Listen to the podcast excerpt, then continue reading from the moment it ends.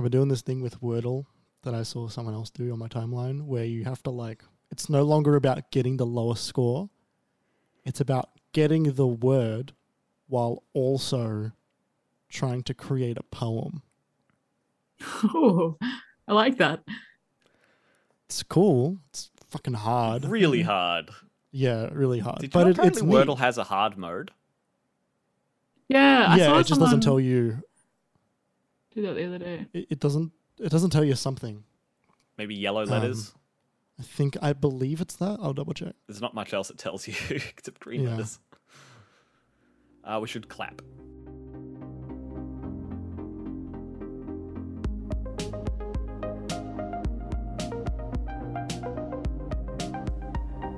Welcome, everybody, to the Minimap Cast. This is your weekly source of gaming news, questions, and impressions from minimap.com.au, the first one for 2022. Uh, my name is Kerry Palmer, and joining me is June Williams Hello. and Jeremy Bratatich. Happy New Year. Happy We're New back. Year! It's 2020 again. What? You see that joke that was going around that was going to be 2020 dash 2 because it's just the sequel to 2020. But we had the the- sequel to 2020 last year. In No, 2021. that was that was the same year. That's all been one big year and then this is just the return of 2020. So 2022 and 2023 will just be 2022 times two. Does that make sense? is, is this like Final Fantasy X 2? Like, what? Are, what It's a little bit. No, next year is actually 2020 remake Intergrade. doing? 2023 Zodiac Age. Episode intermission. Um, well, uh, you, you said something before when we were talking about dates and stuff like that. We're halfway through January. We're more than halfway through January. I don't really know where any of that time went. How about you guys? I feel like the first half of January is always liminal anyway because it's like getting back into work. Yeah, But yeah, I feel like it has gone faster this year. yeah, for sure. as, as someone who didn't stop going to work, it's felt also the same weirdly enough anyway. Right. Well, because you were you were part of the like skeleton crew for a bit, right? Like leading into Christmas and New Year, because like your workplace, a lot of people took time off, but you were still there. Yeah. Yeah, I, I worked so I could not use leave and just sort of get out of the house for a bit. My family's in Melbourne, so like, you know, allows the people who don't have family in, or rather who have family not in Melbourne to, to leave. Um, and so yeah, I was just going to work, drinking instant coffee out of a Halo mug, uh, and ordering burgers directly to my workplace because the cafe around the corner was closed. And playing Mario Kart Live. Yes, yes. We have a we have a big warehouse at work, and so I was like like making jokes that I was going to bring the Mario Kart live home circuit to work, set up a course, and race around it. And people who are my superiors at the company were like, "You should do that. Definitely do that and film it and show me the video when you're done." And I was like, "Okay." So I did that. So I made a ramp with a forklift, uh, made tunnels with cardboard, drove under desks. It was great. it it So did cool. look great.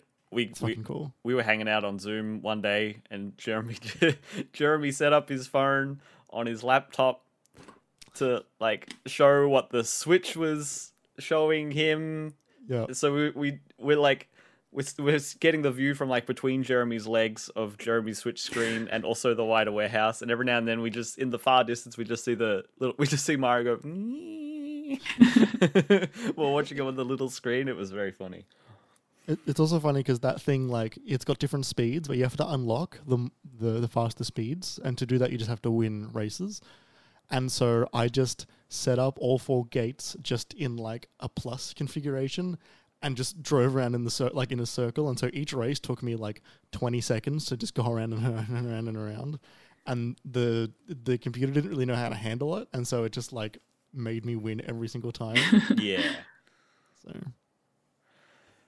Ah, well, let's get into the the order of things, uh, this is minimap.com.au's weekly podcast. Uh, I already said that. Um, you can go to minimap.com.au to find all of our podcasts, all other episodes of this podcast. Um, we've got a, a game club as well as our Kissability Pop Culture Ranking podcast. What's Um, it called, Kerry? It's called The Pecking Order. No, no, no. The other Oh, one. and the Game Club podcast. If, you've seen the update to the feed, the Game Club podcast has been renamed and rebranded to Mini Disc. Uh, that means a couple of things for you, actually. So it means the uh, previously Game Spoilers podcast, the Mini Disc podcasts, are no longer on their own feed. They are now a part of the Minimap Cast feed. Do you get it? Mini disc. It's like it's like mini map discussion, mini mini discussion, mini mini di- mini Oh, disc. I, I didn't know that actually. Yeah, I didn't know Really? that either. That was the, that was the whole. That was what I came up with. I thought it. you That just was- liked mini discs. It's a mini disc, Oh, like a mini I do like I do like mini discs, and that's why I made the, the logo like a mini disc. But also, yeah, it's mini discussion, mini discussion. map okay. I like it. disc. I like That's it good. much more now. Me Yeah. too. Uh, Jeremy made a great logo for it as well. Um, but yeah, that's all part of the Minimap Cast feed now. So that's on this feed. So prior to this episode, you'll see a glut of mini discs. That's our back catalogue. They're all there now for you. We've got Tacoma and What Remains of Edith Finch and Uncharted Lost Sea Legacy and Pyre and Catherine. So many games there. Uh, formative discussions. The start of Minimap, really, uh, is in that feed. So It was before it was minimap. Exactly. So uh, you can check those out. Uh, you can also what am I what am I trying to say here? What am I? Yeah, all future episodes of Mini Disc will be uploaded to the feed uh, as like bonus episodes. So it'll still be Mini Cast, you know, episode 89, 90, 91, 92, and then it'll just be like mini disc thrown in there when we get one ready. Um, speaking of our other podcasts as well, uh, we have an unrecord, uh, rather an unreleased episode well, actually, of both of them, we've, we've we found out we've got an unreleased mini disc waiting there, which we forgot about. So that one will be out at some point. Um, this week, we'll also release the Crazy Frog uh, Pecking Order podcast, as well as Minimap Cast number sixty six. Now, do either of you remember what this one actually was? No, I just remember the headaches No. after it. 66. How long ago was that? So, for reference, this is Minimap Cast episode eighty nine. Oh, fuck. Okay, no. So it was half a year ago. yeah. It was the week after June borrowed my PS5 and played through Ratchet Ah. and Clank. And we recorded about an hour of the first half of the episode and then stopped the recording and restarted it and that's when we found out that June's computer can no longer be trusted to record on its own and it cut it cut out about 75% of the content um, of what June said. So I've been stitching that together as best as I can. Um, that's coming out this week. So a fair bit of content for our first week back for uh, 2022. I almost said 2017. I don't know why. 2022. I wish. Um, so yeah, if you want to support us, you can rate the show positively. Uh, remind everyone that uh, Spotify has also just recently included ratings as well as a follow button, as well as a follow button. Um, so if you want to support us, uh, that's a great way to do it on Spotify. Uh, just listen to a few episodes or mark a few as played if you if you've listened to them but not on that service, and give it a positive rating. That would help us out a lot. Uh, you can also support us monetarily at patreon.com slash minimapau if you want to do that for us.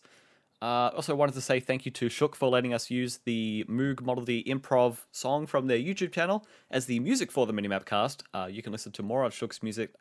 You can uh, you can listen to more of Shook's music at shook.bandcamp.com. Uh, what do we want to start with here? We've got we there's there's not that we've got two new games and then two old games. Jeremy, I want to hear your new game first. Okay. Let me talk about Bloodborne. Um, so, I have been playing a game called Buck Up and Drive.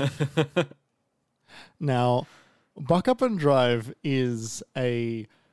I, I saw I saw the trailer for it. I think I think Jeff Grubb tweeted the trailer of it or tweeted a tweeted a clip of it, and the the clip was a three like a a three D stylized into two D fighting game in between two cars that were like hitting each other, but while they were both driving on a track, and not like a, not like how Need for Speed you can like battle cars like by bumping into each other while you're still racing. Like I, I mean like they're like hitting each other and they're like they're both not at all using any sort of like like actual physics. It's it's all like it's like a Like in a Mad Max kind of way, or Uh, n- not quite. Sort of more like a like an actual like punch each other kind of way.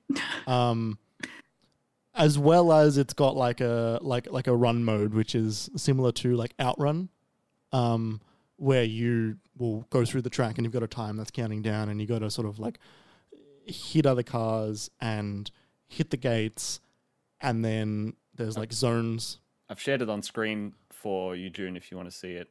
Yeah. Mm, Um, I will grab the um, tweet as well so you can see that.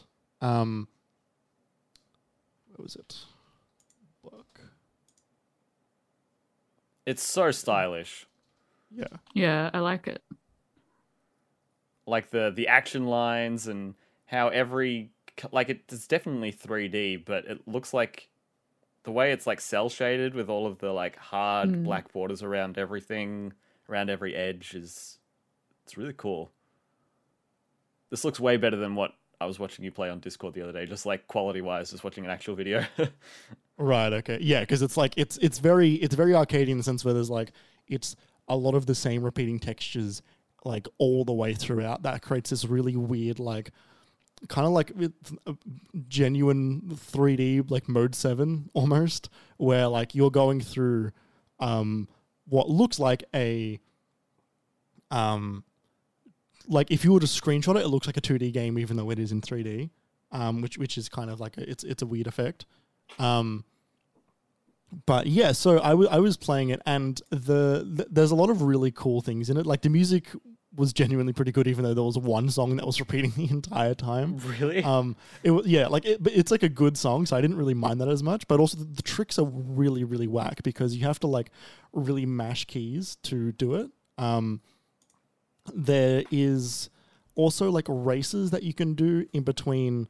Um, there's also races you can do in between um, certain zones where another car will come and you have to like properly uh, like just do the things that will build up your boost and build up your speed so that you can Oh, beat yeah, the it's like car. a- That's like a challenger approaching, right? Wasn't it? Yeah, I- like I, I want to say it's like every five zones. Um, and then there is also the the extra player versus player fighting game mode as well, which is such a funny addition. Um, I I want it like I don't know this at all, but I want to say that this version of the game with the fighting in the fighting mode was probably something that they fucked around with just a little bit while not making this game, and then realized it worked. And then threw it in as an extra mode. That's what it feels like to me because it's not super fleshed out. It's just like very funny that it exists. Do you think it would be uh, possible to do this in real life? I mean, like obviously not to this scale, but like, why can't we make cars fight each other in real life? We, I mean, we have demolition derbies, like they exist. Oh, true, true. That think does exist already. You're right. the, the thing with that setting with with the buck up and drive setting is it's like they're still driving forward and then like slamming into each other and like jumping on each other and spinning Yeah. around like Yes. i think that's quite difficult to like have that speed up slow down get next to slam the side and then keep driving forward the whole time Yeah. Yeah. Um, not if you're a good die. driver. That's not if you're a good driver. It's Maybe. very true. Yeah. Um, so yeah, I don't know. Like I, I, I played a, bu- a bunch of it and it's really fun. Um, Buck Up and Drive is like twelve dollars on Steam. Um, as well as there is a button in the settings menu. Now, what this button does is it, it doesn't it doesn't tell you what it does, which I think is very funny. There's an LGBT flag toggle option, and so what it does is like you think about it and immediately your mind goes to like being able to turn off LGBT flags, which sounds shitty, when really what it actually does is make every flag and billboard in the game LGBT flags, which is so much better because what that means is anybody who went into that setting hoping to turn those off suddenly was inundated with it. Um, and people got really mad, which was so fucking funny. Um, the, I've, I've got some um, some screenshots here of uh, some Steam reviews, which is very funny. Um, one of them saying you can do quarter circle inputs while drifting to attack cops. And then edit discovered that the LGBT flag toggle does not remove the flags and instead toggles whether or not every single billboard is an LGBT flag. What a power move! Um, it's it's it's genuinely really really good. Um, as well as things like uh, went through the settings to start with, and if there's a flag billboard toggle that is set to off as default, which seems like a good medium between having it in the game or not, except it didn't work. Which is this person being one very stupid and two completely wrong. Um, so it's it the reception to it has been uh, hilarious to say at least. Um, I don't know. This game is sick. I, I like. I literally saw a trailer of it and then bought it. Like, I want to say like an hour later. Um, it is very like that kind of like I've I've spoken about this in the past, but it reminds me of like what fake video games look like. Um, like you, do you ever see like a TV show in like the early two thousands and like someone's playing a video game and it's not a real video game? Mm. Some And so 3D the- render that they've thrown together. Yeah, yeah. Um, this sort of looks like that, which is really cool because I love anything that can capture that very specific style of not real product, but is real product. Because then it's really fascinating to play. Um, which then reminded me of that um, uh, that other game that I played afterwards, Kerry, that you looked at when I don't I don't have the like the brain power to look at this Oh, right now, yeah. which which was Post Void, which I've spoken about in the past, which is that roguelike first person shooter with lo-fi crunchy graphics and just sensory overload. It's an absolute visual- assault on my eyes. yeah, And the and the, the Discord streaming bitrate as well. It was just not having it. yeah, yeah.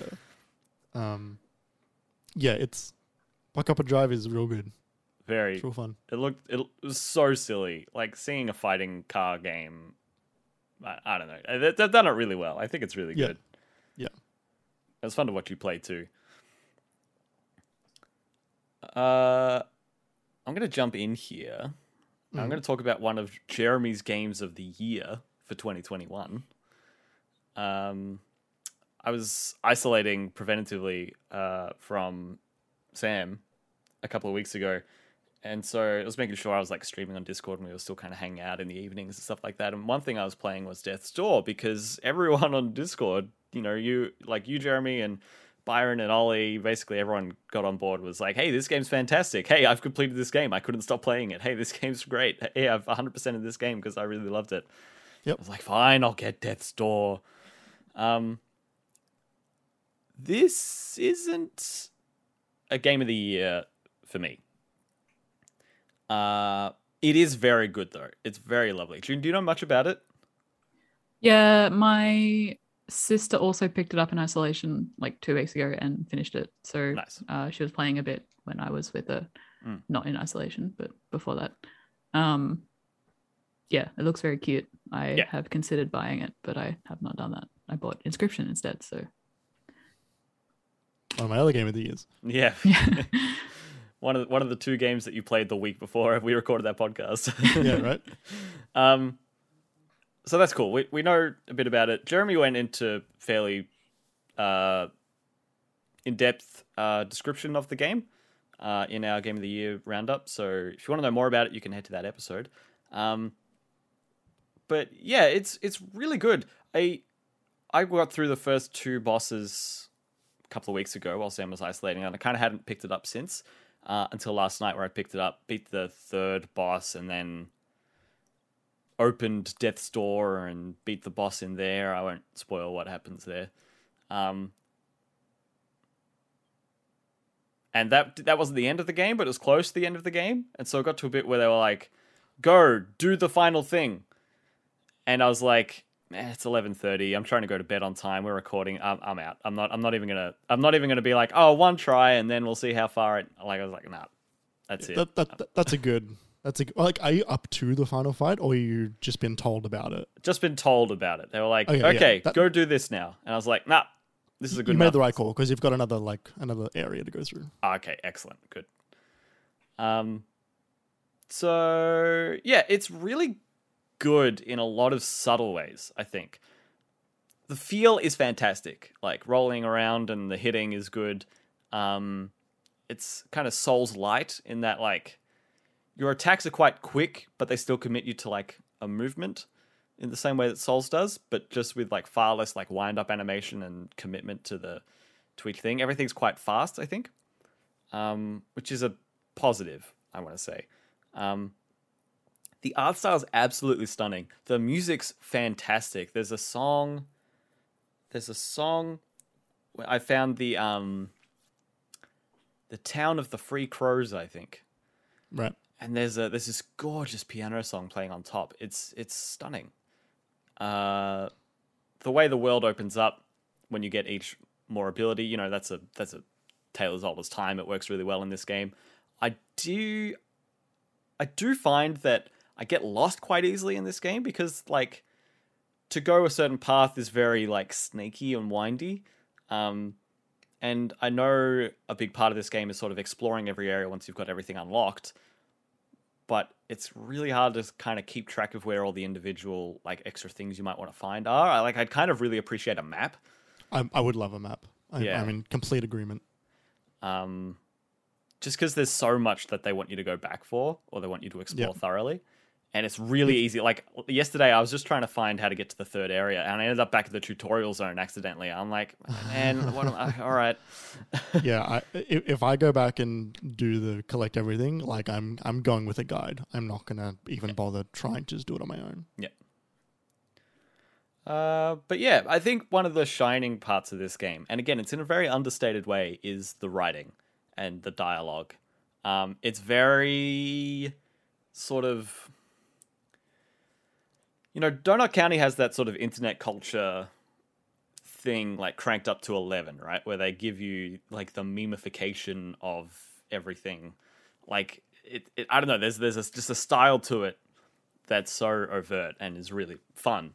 Um, this this isn't anywhere near that, but it's it's so like quietly silly, like how there's Ball Plot, the the security guard, um, and Steadhone, the the the the gravekeeper, and With a head of stone, yeah, hard. uh, I met Jamison the other day, who's a a, a chef, who's basically just Octodad. It's just this octopus clinging onto this like dummy of a human and trying to pretend to be a human serving soup. And every time Jamison serves soup and t- gives you hints about secrets in the game, they always serve you squid soup, and it's like you just what what is happening here? Um, That was gonna be my question. It's like, who's your favorite guy? Yeah, it's tricky. The Barb the Bard is pretty fun. Listening to Barb's uh what what would you call them? Uh Sonnets. yeah, exactly. Like uh, tributes to to to the journey. Uh it's so fun. Like it's the same song every time and the same animations. And it's just like five lines that all rhyme at the end, but they're all quite clever. And Sam was sitting there going like, "Oh no, these are so like kind of half groaning, half appreciating them." And then the animation, there's the the one where where where Barb's like looking around and they just look Yeah. straight at the camera. like it, it's so silly and fun. Um, yeah, no, I, I really like it. Like the one you're talking about, Jeremy, where they introduce the second boss and it gives you all of the boss's titles and it just fills up the screen with with text. it, it hits a word count. Yeah. I don't know. It's it's hard to come up with individual things because it's it's not every conversation. The conversations aren't that frequent, but then when they hit, they hit. I think Yeah, it, it- I think it's very disarmingly funny. yeah, yeah, and it's really understated. It, it really, it's really charming. I, I like it a lot. Um, it's a certain character you meet inside Death's Door. I don't want to spoil much, but there's a the, it's a characterization of a of a very familiar character trope that's fantastic. It's just so cute and funny, and Yeah. you know, it just is the way it is, and it's fantastic. Mhm. Um, so yeah, I, I'm glad I'm playing it. It's, you know, it, I kind of spent like ten days away from it, and I didn't feel like going back to it immediately. And then I loaded up yesterday, and you know, I played all night. So you know, it's good. It's fun. It, yeah, I don't know. it's I, I don't know if I'd feel differently about it if I wasn't playing it with this weird isolation, making sure I played over Discord and making sure my sound was coming through okay, which was a bit of a juggle for a while. Like I don't know if that colored it. It probably did. Um, but yeah, it's a good game. Yeah, like when I was playing it, I was melting into just the couch while I was doing it. Yeah. Um, and every now and again, my housemate would come in and just sort of like be on her phone while she's sort of semi watching. And then every now and again, like a conversation would happen and she'd just put down her phone as read the conversation that was happening. And like just, she was just enjoying it as much as I was. And Mhm. then while I was back to playing the game, she'd then just go back to being on her phone. Um, which, so it's like, it it knows how to capture you Mm. um, when it when it wants to, right? Like its its its conversations are very, they are quite nuanced in terms of its like they're very like uh, like like I said before, like they are disarming, but they're also quite emotionally disarming because they they know how to just like just a little bit just dig the knife that really like makes you like oh okay right like they they, they really capture that um genuine feeling that characters are going through um like i don't know if you like i i think you have to in the game kerry you you did you uh take in the conversations between the old lords Yes. You Yes, actually don't like- have to. Like I missed oh okay one of them and I had to double back to it. Right, yeah.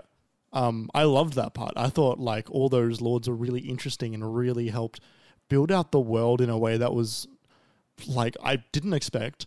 They didn't need to do, but I'm glad they did, and it was very effective. Yeah. Um, I, I I really quite enjoyed that part, just seeing the history of the world through spirits of old kings. Mm-hmm. One hundred percent. So- Um, I'm gonna I'm gonna jump in with my next one. Unless June, do you have anything you want to jump in with? Nah, you're good. Okay. Uh, let's save let's save the Bloodborne minute for the for the end of this little section. The week, the weekly Bloodborne minute. um, the other thing I did is I finally decided to finish Horizon Zero Dawn, partially because you know we're getting close to Forbidden West. Um, but Zero Dawn, I have a really weird relationship with this game.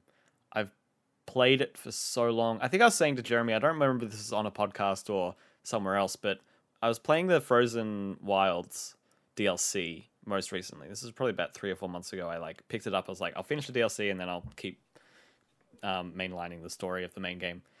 Um, and I got to this bit where they were like, "Oh, you need to prove yourself to the tribe. Go take out in this bandit camp, find nine pigments across the whole area, and something else that seemed really boring. Go to the hunting ground, I think." And it gave me all those three things to do. I was like, "Man, I've done so much of this game's like, like checkboxing. I'm I'm I'm not interested in doing this." Um, so that's what kind of made me check out. Uh, when I got my new monitor um, just after Christmas, I loaded up Horizon. It was gorgeous, and so I wanted to play a bit more. And I did one of those checkbox things. And it turns out you didn't need to do all three of them. You just needed to do one of them, then you could move on. So that was fantastic. Uh, that kind of energized me to keep going. So I finished the DLC, which was really good. Um, nearly made me cry. It was very good, very well acted, voice acted. Um, very long kind of final section. And then I finally got to the story of the main game. I didn't do any side stuff in the main game once I got out of the DLC. I just mainlined the story. Um, and I also, something I also did one day because I was like, I, I played a bunch and then I'm like, there's a lot I've forgotten here because it turns out I started this game four and a half years ago and there's like 50 hours of gameplay between then there and then plus also four and a half years of my life. Um, so i went i went and i looked up like horizon the movie on youtube and i just rewatched the beginning of the game up to where i was which was actually quite fun and it was a really well made video i was watching um, and it helped me remember some of the characters from where you come from originally which was quite helpful because they turn up at the end. Um, so yeah then i mainlined the story. Um, this game's story is really really good. Really good. Um like in a, like like a good sci-fi way. Like i really appreciate like a like the sci-fi dystopian sort of seeing what happened and them explaining why the world is the way it is now and how it was before and and when you fill out the pieces of how it all came together jeremy's nodding his head so vigorously it might fall off um, it really it really comes together quite satisfyingly and you, you become quite invested with all the characters that are introducing you to with and and how they all you know die because spoilers the whole world dies you know Yep. it's the post post apocalypse um June I'm trying to remember did you finish Horizon No, I never finished it. I got uh maybe a quarter of the way in right and then didn't touch it again. So Yeah. no, but yeah. I do want to eventually play it on PS5 if I ever get a It's- PS5. So stunning on PS5 it's Mm. like for a game that came out in 2017 for them to have just made like a you know the sort of PS4 Pro Plus mode, you know, where it's like we could tell it's running on PS5, but it's the PS4 app. It's gorgeous. It's so amazing, especially if you've got like a 4K display and you're in the frozen area, in the snow.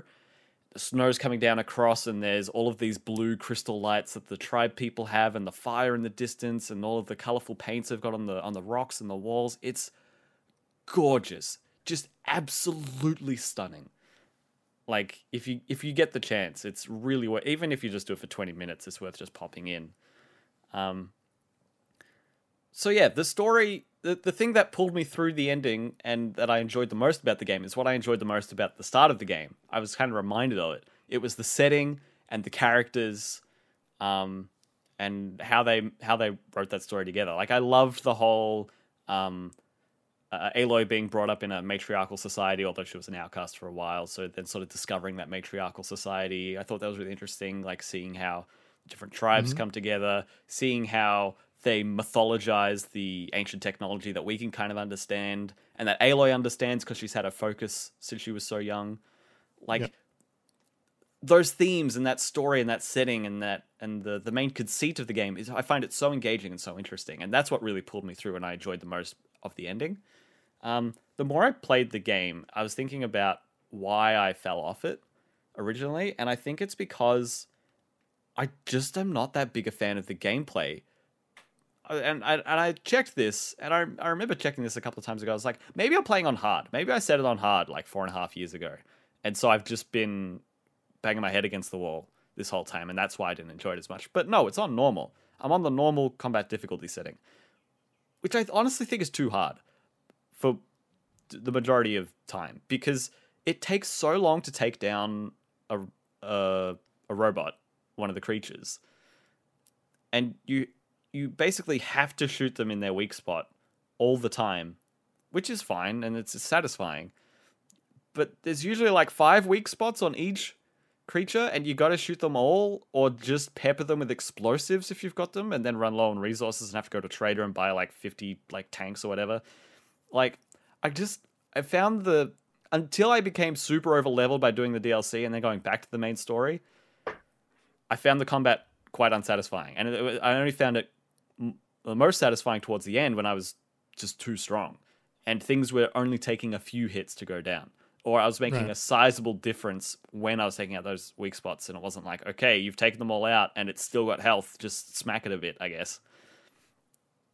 So yeah, I, I don't know. I, I it's a bit of a tension there, I guess, in terms of my enjoyment of the game. I, I hope it's if if I'm if I'm finding it similar in in the new game, I'll probably just put it on easy because I like Yeah. it's it's fun, but I want it to be I don't want it to be a slog like it is. I don't want it to be a slog to just do combat.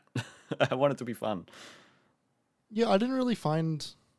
I, I found a couple of moments really difficult, but those are mostly the like, like the Stormhawk birds, for example. Sure.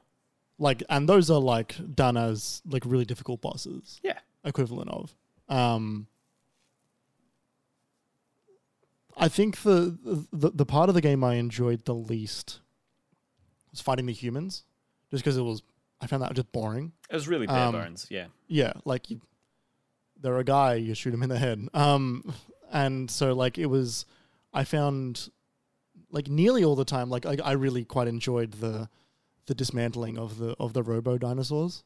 Um, and I think because I like I I didn't like I didn't really struggle with nearly all of it aside from the Stormhawks and aside from the ones that are buried underground.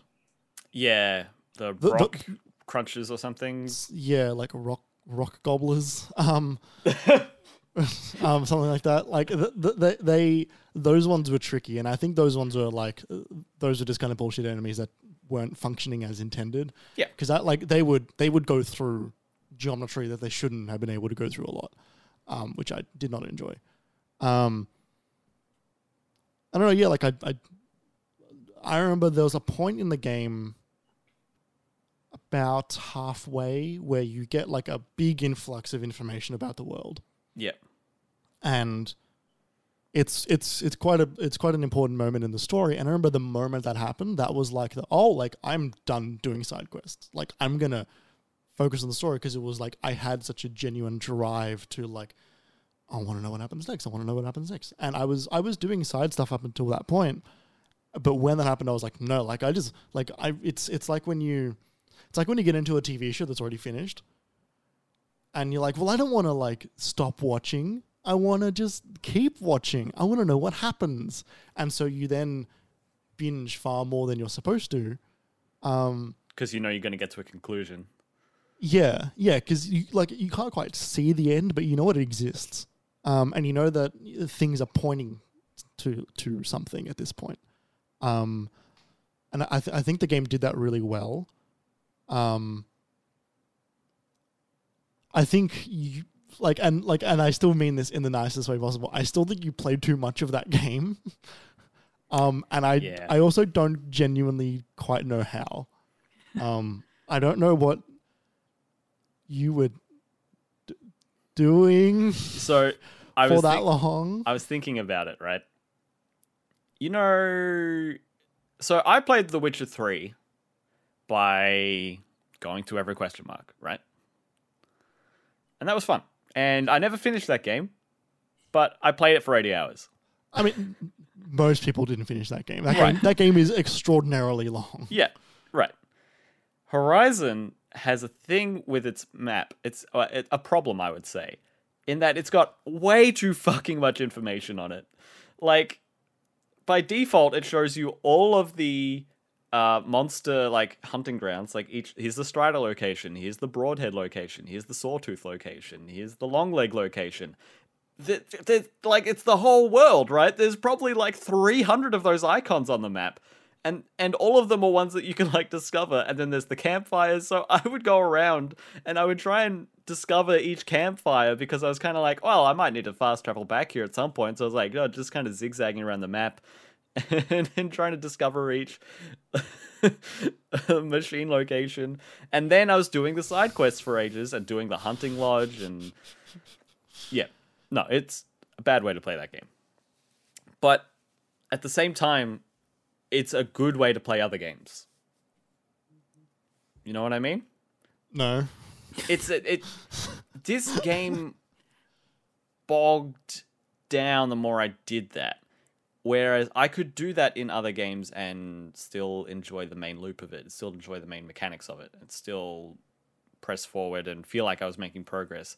I, I look at the map of Horizon, even though I finished it now and I've got unlimited fast travel and um, and I've I've got I know where all the collectibles are because I've bought the collectibles maps. Even though I've got all of that, I still look at that map and just get exhausted. It's gigantic. There's so many icons. They're all sitting on top of each other. The the map is so noisy. Um, so coming into it with my natural perspective is just that's my natural inclination to just do it all. That, that that's why it, that's why it happened the way it did. It's not a good fit for that game.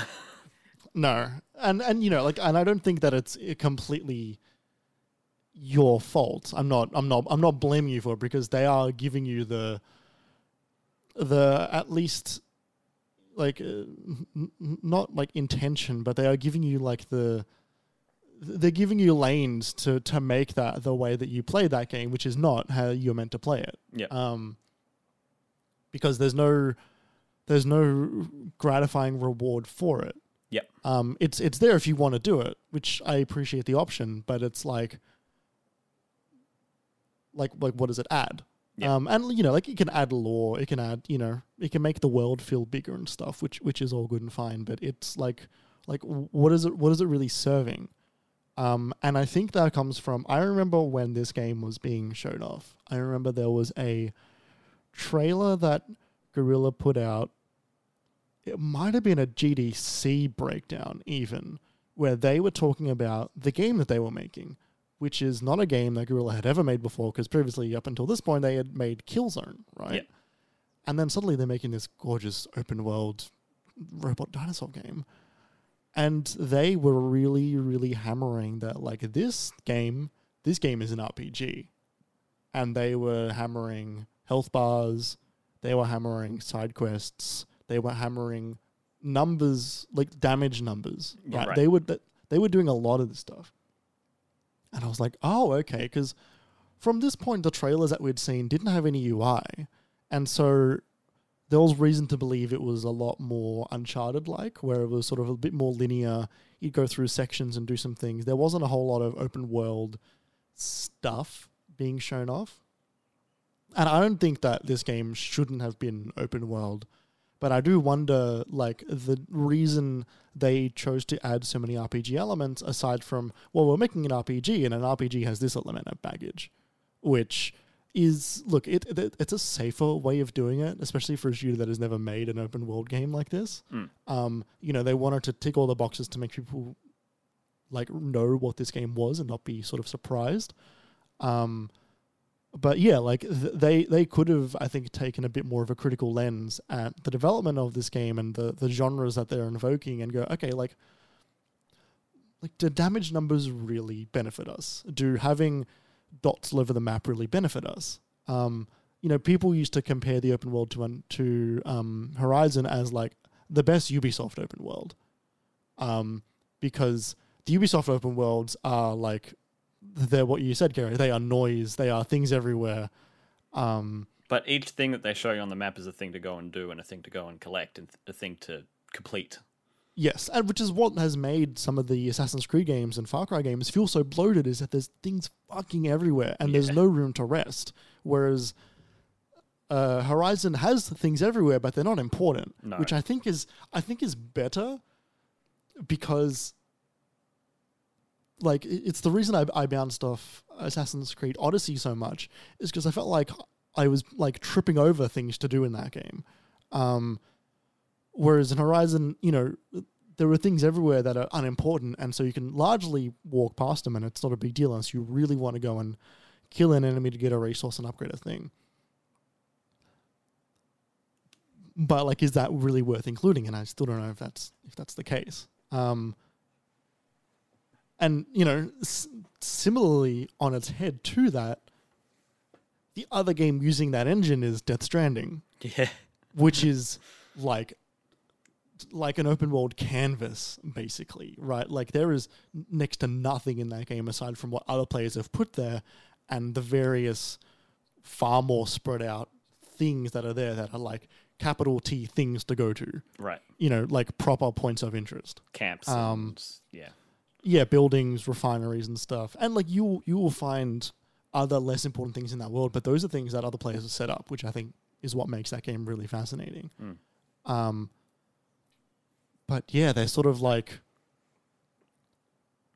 I think like, and I, you know, Death Stranding came out after Horizon, but I hope that they can kind of learn from Death Stranding for the for the next one and sort of make the world not feel as like you know like or maybe even just like have the default option on the map not show me all of these things even Totally. Like if they had like three versions of a map, you know, like Google Maps, where they've got like the map and the terrain and the satellite. Like if they've you, got you like can a, turn you can turn all those things off on the map You can turn them off individually, yes, but by default they're all on, and you don't know that they're not all useful. So like if Yeah. they have like here's a hunting map, so if you want to go find a particular monster or a particular machine, you can. Here's Hmm. a quest map. Here's a tribe map. I don't know. Like if they have if they have like different layers you could or filters you could put on top of it. Yeah, no, that would I agree. yeah, I think I think it would be good if they could have like like map lenses, Mm. um, as well as like the fourth option being, you know, you you decide, right? Mm, mm. Um, Yeah, this game's got a few rough edges in different spots, but I hope they can sand those down. Yeah, and like I feel like they can, right? Because like you know they came out so strong with this, especially after Killzone Shadowfall, um, and the game before that was. Did they make Killzone Mercenaries or was that someone yeah, else? they The- did. No, that was they them. did make they did make the Vita one, right? Okay. Um, you know, what an about face, but like still, it's you know, not a perfect game. I Hmm. would still I would still give it a, a nine. Well, that's the thing. Horizon came out 2017, same year as Breath of the Wild and Mario Odyssey, and It, you know, it was the same period. It was the same month. Almost. well, it was the same. It was it was like seven days before Breath of the Wild, and then Odyssey was at the end of the year. Mario Kart 8 came out. The Switch came out, and Horizon got absolutely buried. Um, I hope it. I hope it stands the chance to sort of stand on its own two feet, but it's also coming out with Starfield, Breath of the Wild 2, Elden Ring, and God of War Ragnarok. So we'll see. yeah. I, like I think it has a better chance this year because it it will have time to breathe. Um, It's coming out like less than a week after Elden Ring. y- yeah, but those games are different enough. They are. right? You know, like yeah. like the, the crossover between those two, aside from people who just like, you know, play everything. play everything, Yeah. like there's not a whole lot of crossover there. Yeah. All right, Jeremy. Speaking of From Software, Let me tell you about a game called Bloodborne. yeah, man. it's funny every time. Uh, I am very close to not not talking about it anymore, but I'm close to I, I'm close to closing the book on it. Don't worry, Like, you'll keep hearing about it. you, you will, but that's like, but in a in a in a past tense setting very soon. So, I, I I'm in the I'm in the the home stretch of my of my um hundred percent Bloodborne run. Your journey. Yes, my my my my my saga, my odyssey. Um, what I will talk about is two things that I've never spoken about about Bloodborne because I've never done them before, and two things that I didn't really know what they were until doing them. So the first one is the DLC for this game, which I bought prior to starting this run, which I'd never played before. Um, this DLC is called The Old Blood and is one of like it is it is a really sick DLC. It is a really really cool DLC. Um, I've never done FromSoft DLC before because the other games that I've played like like Dark Souls kicked me out of the game before I could do the DLC, which was Yeah. really disappointing. Um, Sekiro doesn't have DLC; it has a boss rush mode and weird online play. Um, and Demon Souls doesn't have DLC either. So, I bought it and I played it, and it's sick. Um, it is it is it is very like I'm I'm going to assume that most. Well, I know actually I know the Dark Souls three DLC isn't that, but like the Dark Souls one and two DLC is largely adjacent and also semi prequel ish to the main story of the game. So I can I can Um, safely tell you that Dark Souls One is you get taken to two separate areas that are very distinct from the the main game world, um, and have their own history and have stuff to do with characters you've come across in the main game. Um, but yeah, they're very distinct and kind of time bending. Like you don't really know what their deal is. Right. But Um, they've this, got some of the hardest bosses in the game. Right. Okay. Yeah, and it's it's the same with this. Um, like the the the I feel like from DLC is like end game, like hey, you want a challenge? Like get ready. Um, it's so the the Old Blood DLC is really cool because what it does is puts you in a different realm, um, which is for those who are unaware, the beasts in the game and Bloodborne is all about people being starved of blood because they want to gain enlightenment, and there is awful arcane medicine got to do with blood transfusions and accepting d- different deities as existing, etc., etc. you know, the usual.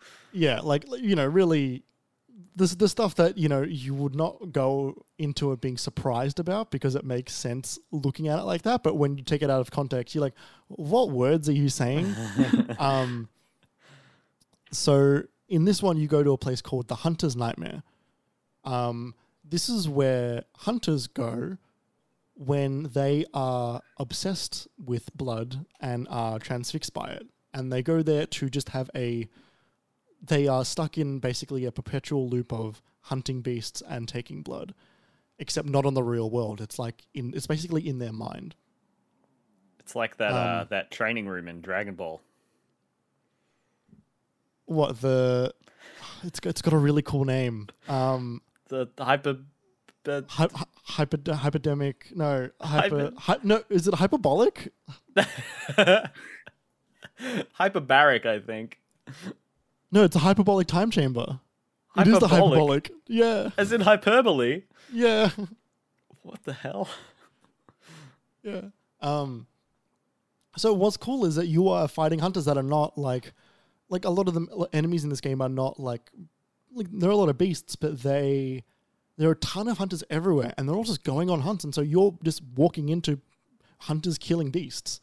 Um, and like a lot of the enemies in this game, it's like they're alive, regular versions of these of these things. So like there are like beasted up hunters around in in Yharnam when you're playing through the regular game, but you get to see their like person versions, um, as well as like the dogs. You get to see just like just a regular ass dog as opposed to like a fucked up, you know, gory rotted one that wants to like kill you and stuff. Like they still want to kill you, but they just look like regular dogs, um, which is really kind of different.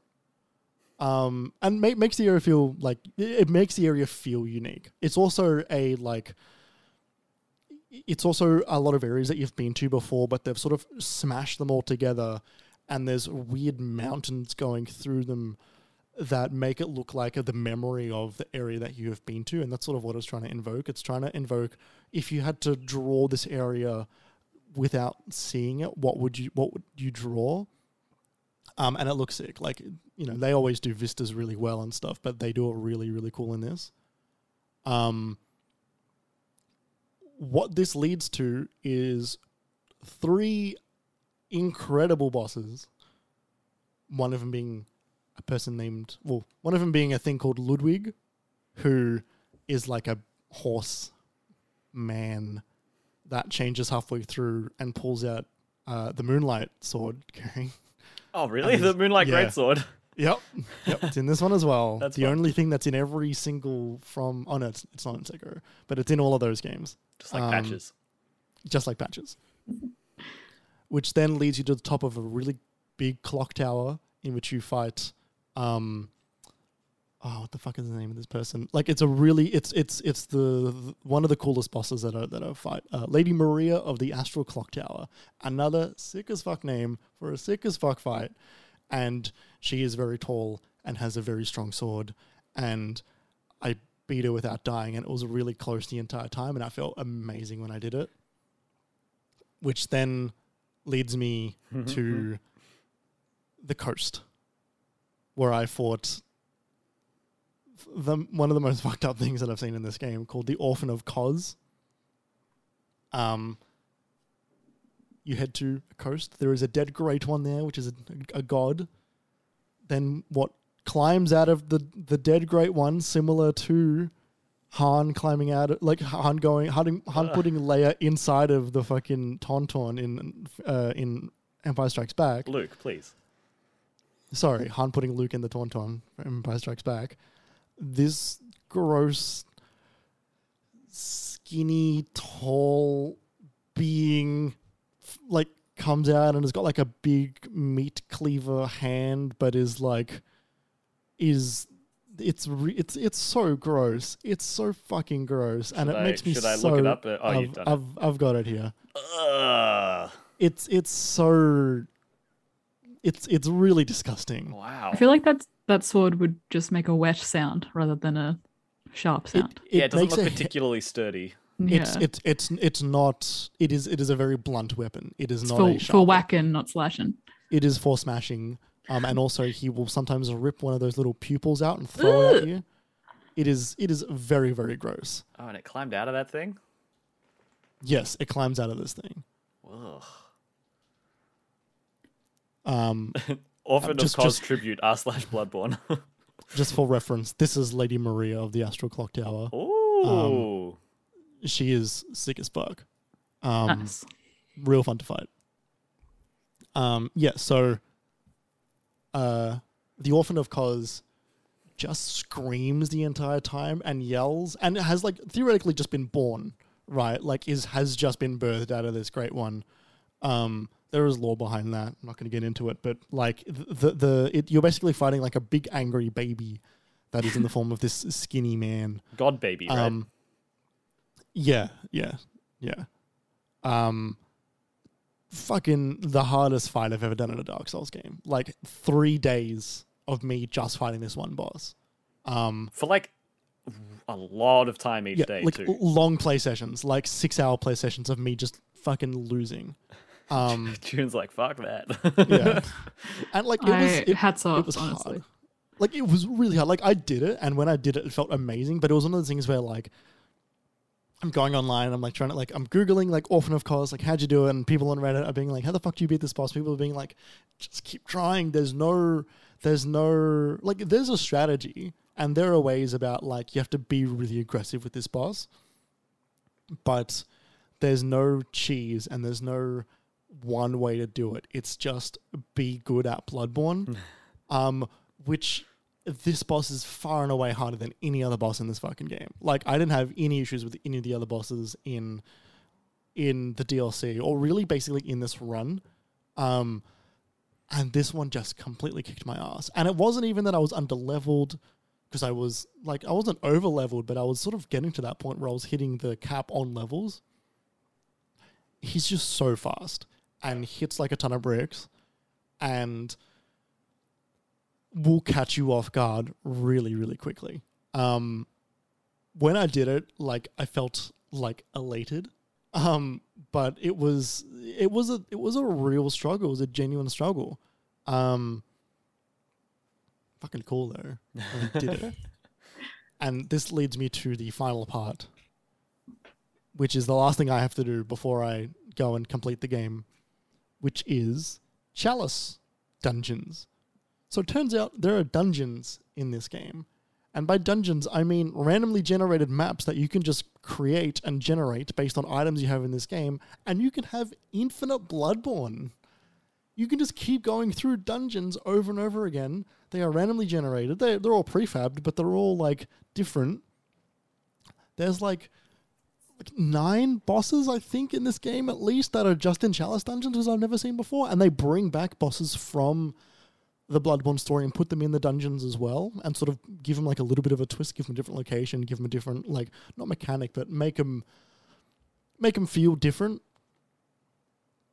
And there's seven different types of dungeons, and they all have three different variants, and you can put in seeds to play like someone's like oh hey like there's this one that will give you a really good item really early or there's one like hey this like a really well made one and you can then search online to join other people in their dungeons and you can have people join in your dungeons and you can add modifiers onto your dungeon as well to give it like a different twist. You can make people invade your dungeon to like try and fuck you up if you want like a challenge. I didn't know this was in this game this is not explained at all it's there it's in the hunter's dream the entire time what like, really? so you know, like the layout of it, where there's like the house and there's the the stairway to the house, which just got where the levels are. There's the wraparound back way up the hill, and that's where the dungeon. That's where the chalice dungeon um, uh, graves are to allow you to enter, so you can have like eight of them going at any given moment. Whoa. Right? Is, is What? it DLC? No. Right? Was it post release content? No. Wow. Okay. What? I didn't know this. No, neither did I. I never looked at this at all. Fucking sick. Unlimited Bloodborne. Don't worry, we'll always have a Bloodborne minute. No, we won't. Great. Um, like so like the reason I'm going through it is because I have to I have to kill a bunch of bosses and then defeat like the final chalice dungeon boss to get a trophy, um, as well as there's a bunch of weapons that are only in the chalice dungeons which you, which you, which you can get, um, and then after I get all that, it's just like beat the game, consume three thirds of an umbilical cord, become a great one. Don't you have to? Didn't you post the list of things which is like all I have to do for the platinum now is beat the game, start it over again, beat it again to get the different ending, and then go back again for the final time, get like a different ending from the start, and then it's done. So it, it, it it's more condensed than that. So I beat the game once already, so I have one of the, one of the three endings.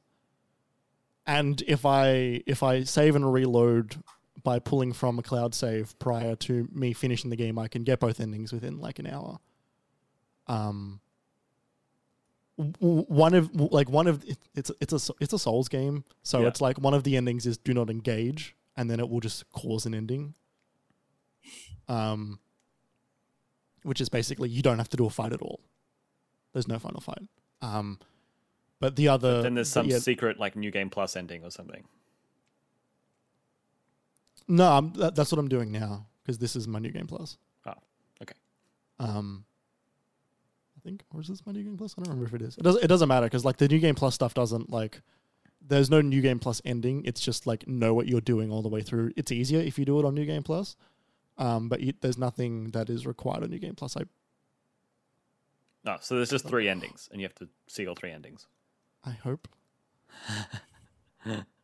Hmm. I will consult my guide. I've got a very long Reddit post which just details every single fucking thing to do in this game. Oh, you're not actually using a, a guide, No, I am. but it's just a Reddit post. It's it's it's a long. It's it's the most comprehensive guide that exists. Okay. Um, it's it is like outstanding. Okay. I look forward to hearing more of your escapades. Um, there, there is another thing that I wanted to bring up, which was, uh, GDQ happened Oh yeah. over this week. Um, did you either of you watch any any any any six speed runs? So there was one that I saw. Well, I saw a few, but there was one that I saw that I want to shout out, which was someone completing Sekiro in two hours while completely blindfolded what the fuck? and just has to know the map, how far to run, and sound cues. So this was by Mitch Riz. Yes, yes. One of three people to have finished this game blindfolded. in two hours thirty five seconds.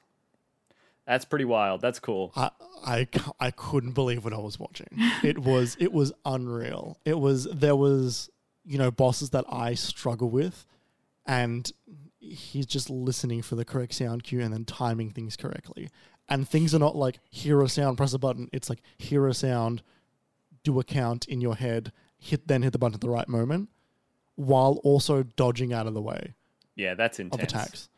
Looks like Mitch was the first person to do it ever Yes. in Yes, on the thirtieth of July, around the thirtieth of July, around the mid year last year. Um, yeah, that's that's really cool. it was it was unreal to watch. Um, made me want to go and play that game again. That game is so cool. That game is so refined. Hmm. There's no leveling in that game. Mm. It's just you and your brain It's just you and your sword. and your one difficulty setting. Are you going through those games, Kerry? Theoretically, Is that still is that still the plan? I was thinking of streaming today or tomorrow, and then I'm like, oh, I don't know if I want to play any more Dark Souls 2 ever. Yeah, you're not you're not like I've spent like engaging 35 anymore. hours in that game, and I was looking at like someone's playthrough on YouTube in like their playlist, and like it's Northernlion's, and I'm watching his. Like like, I look at his playlist, and I've been wa- watching along with him up until the point where I've played, and then like stopping. And I'm up to like part like 27 or something, and I look at the playlist, and it goes to like 60, and like the last six parts are all three hour uncut vods. So I'm like, how the hell does this game have another like 30, 40 hours of content in it? Like, I'm Yeah. sure it does the DLC, but like, oh my god. I'm like a level 120 something in that game. It, it, ah, I don't know. yeah that that's ridiculous. The fact that you're that high a level and it's like you can't even see the end at the moment. Yeah. that's the thing. Like I just I think about Dark Souls 2 and I just want to sigh. Like so that's what's happening for me at the moment. Um heading into Elden Ring, I'm worried I'm thinking about I'm thinking maybe I should play one of the newer ones to like get into it a bit, maybe Bloodborne or Sekiro. Um because I could play Demon's Souls, but like the like the re-release, but it's the old game design. Yeah. So yeah, I don't know. I've been thinking about it, but yeah, I want to, I want to play through them all, but we'll see. The, the games are so long. you ever gonna Uh, play any of them, June? Do they Nope. all interest you? No. No. no. I I played Bloodborne a little bit, uh, and I couldn't get into it. And I get too frustrated. I don't have the stamina mm, or the resilience or something. I don't know. endurance. Blood Bloodborne took me a long time to get into because I Yeah. I bought the game when it came out, and I only got into it last year. Mm.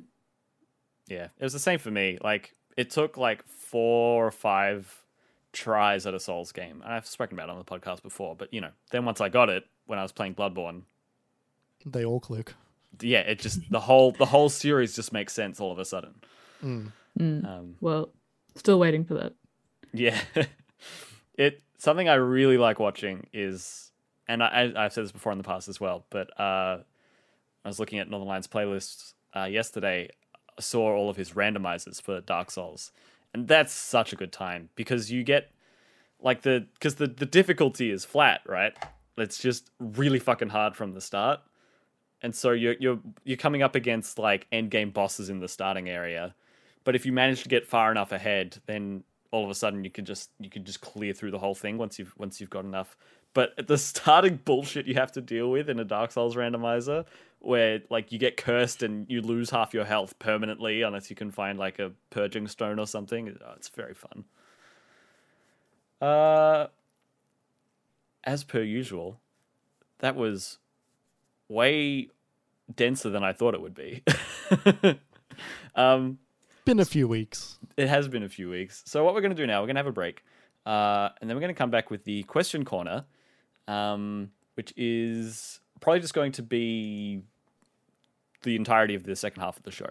Uh, I think I'm okay with that. We've we were kind of on the fence about that, but with how long we've taken now and how long the next bit's going to take, I think I'm comfortable calling the episode there. Uh, June, what? Do, how we? Have you figured out a way to say this? No, but I'm gonna try. okay, good luck. so, all right. So, games from 2010 to 2015, we have to choose our favorite game, and then we're gonna pit them against each other in Fuck Mary Kill. Yeah. Yeah. Can that be any game, or is it only PS? Any game Or in that time we- period. Yeah. Okay. So any console. Yeah. First of January 2010, 31st of December 2015. 2015. So six years.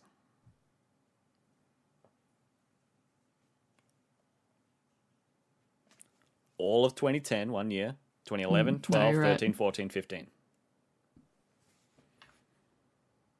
Ah. Yeah. Uh, Starting at zero is weird. Yeah, it is. so I think on the last episode we were talking about choosing our top three and then choosing our top one after that and bring it into the FMK. What do you guys think about that? Should we do top three each, or just come in with our top one? Choosing one's going to be hard. We might have doubles as well. Um, go top three, and then you can choose one to put in the, the fuck miracle. Okay. How's that? Okay. Sounds good. Okay, everyone have a think. We definitely need to do that. This is gonna be I'm gonna I'm gonna get some pen and paper out right now. uh, good luck making your lists, everybody. Uh, we'll be right back.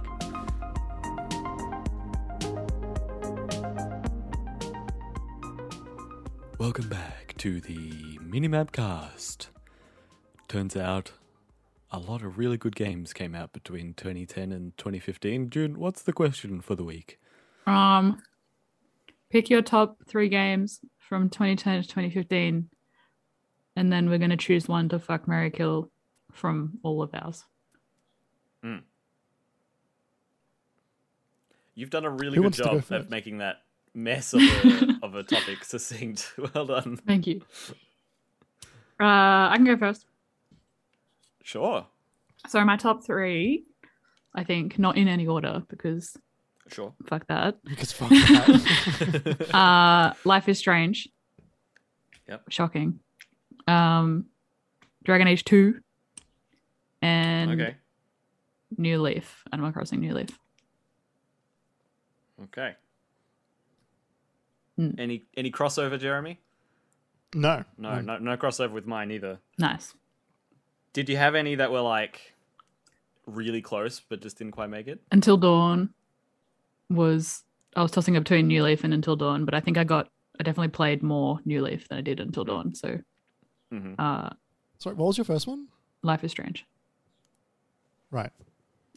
Um, and then Red Dead as well. I was thinking about putting in there, but I don't know. The second one is just better. So I played more of that this week.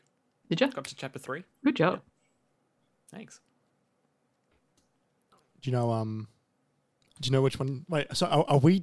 Are Kerry and I choosing which one to nominate from yours, No. or are you choosing one? to I'm going to nominate listen from to all of yours, and then we're going to choose afterwards. Yeah. Okay, Okay. all right, I, I can go next. go for it. So my top three. This is and this was hard. Um, but my top three was Portal Two, FTL, and The Binding of Isaac Rebirth. Um, which took out Dark Souls, Just Cause Two, Mass Effect Two, and Destiny. Those were Mm. all in the running, but and there were a few others, but they they didn't those others got cut first, so I won't mention them.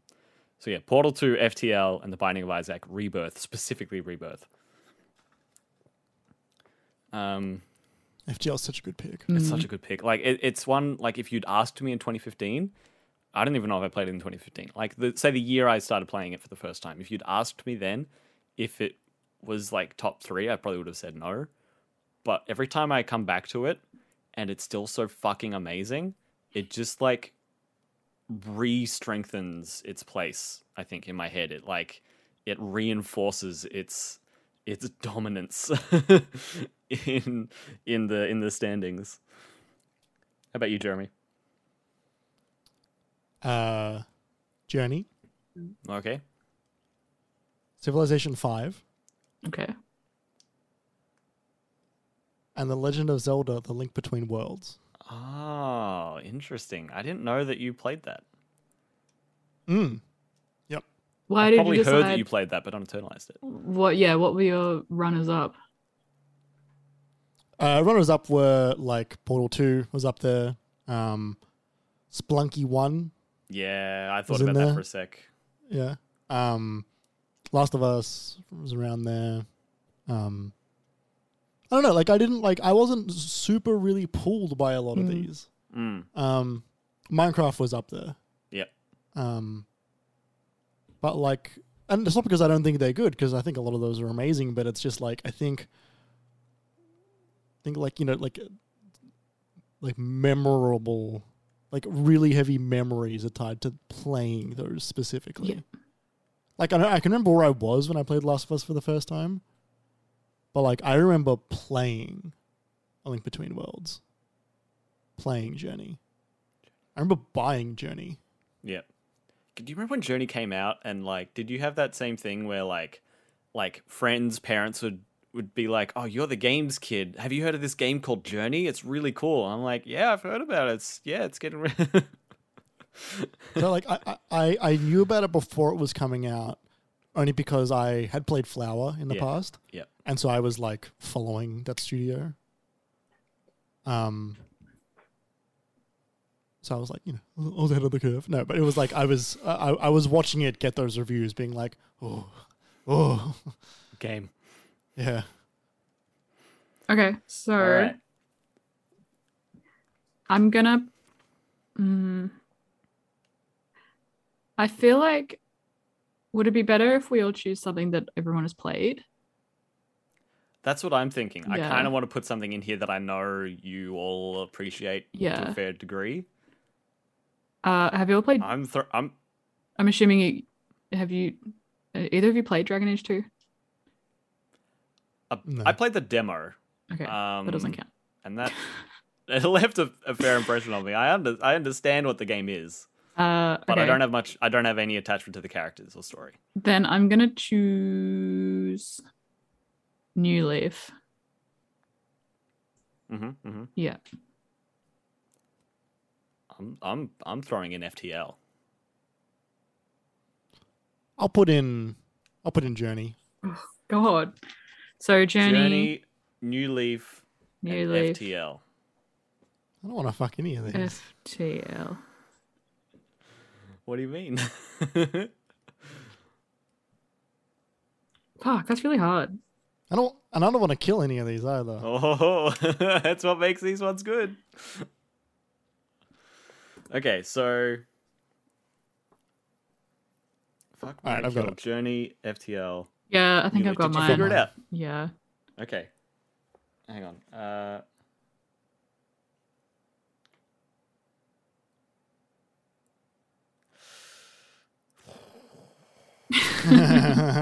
Jeez, I think I've got my kill. Sh- shall we? Shall we start, and then you can, you can listen to to some of our reasoning and see how you go. Yeah, I think I yeah. So, mine is kill FTL, Ooh. fuck Journey, marry New Leaf. Yeah, mine's the same. Yeah. And m- my my reasoning being FTL is really mean at times. It's very very mean. And also there's a lot of RNG in FTL. And It's a roguelike. it is a roguelike, but it is a it is like one that is a lot of the time you, like be, beyond your ability to actually control. Um, and I don't get me wrong, I, I adore that game. I love that game. I think it's like outstanding. But it's very unfair sometimes. Therefore, it deserves to die. um, I will fuck Journey because there for a for a good time, not a long time? Yeah, which is what Journey is, right? You're not there for a long time. Mm-hmm.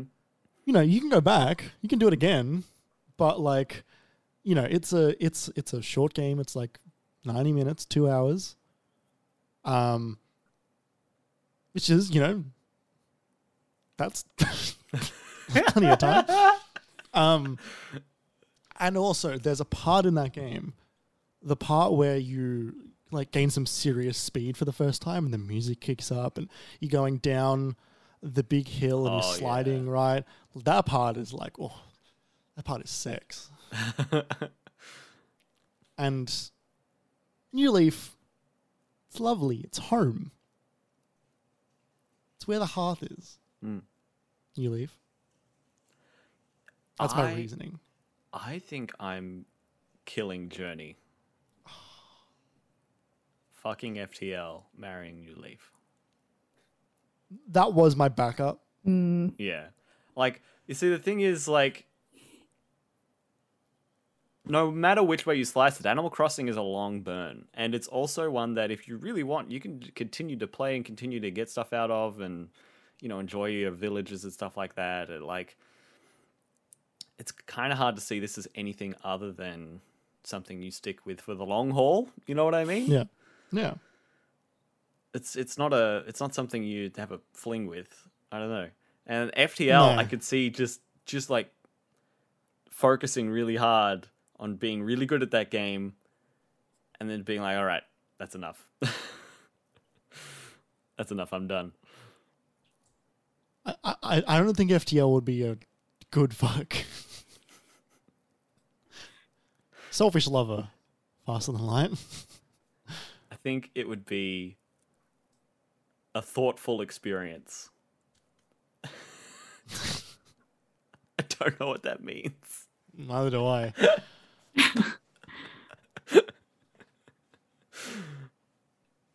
cool. What's That was what's very your, insightful. What's what are your feelings, June? Uh, I don't really have anything profound to say about that. Um, I chose to kill FTL because I had I haven't really. I mean, I've played it, but I never really got that into it, so it was kind of easy choice to get it out of the get it out. So yeah, and then the reason I think New Leaf is just it, it, it's like meant to be married. They made that game for you to marry it. So yeah, It's true. It's very true. yeah. yeah, There for a long time, not a good time. exactly. Yeah. Well, both. no, no, no, no. That's no, no. Well, do you I'm want? surprised. I'm surprised we made that come together so quickly. I I thought that would be arduous. That would be taxing. so go us. Um. Well, Jeremy had a really good idea for a question for next week, so I think we're just going to use Jeremy's for next week. We'll we'll uh Mhm. we'll stay off the fuck Mary kill for a little bit. We need a little purge for a couple of weeks, What's I the- think. What's the what? What's it called? The refractory period.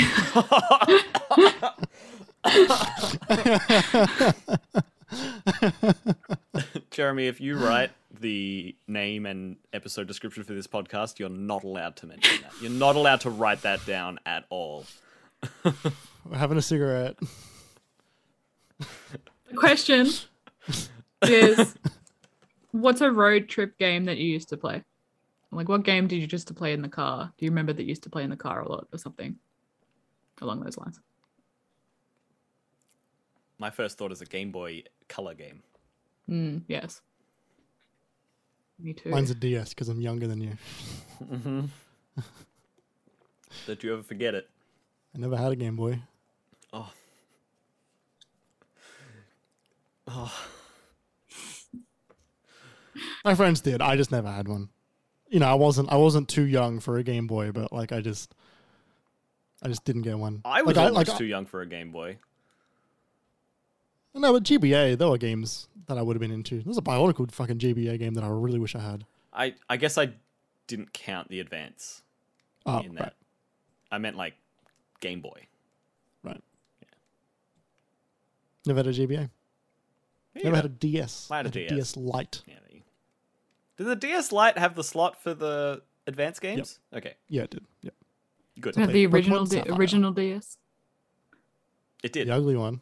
Hey, it's not that ugly. It's not ugly. I like it. Mine was blue. Sam's is blue. Mine was the original silver. Mm, They don't close correctly. What do you no, mean? they don't.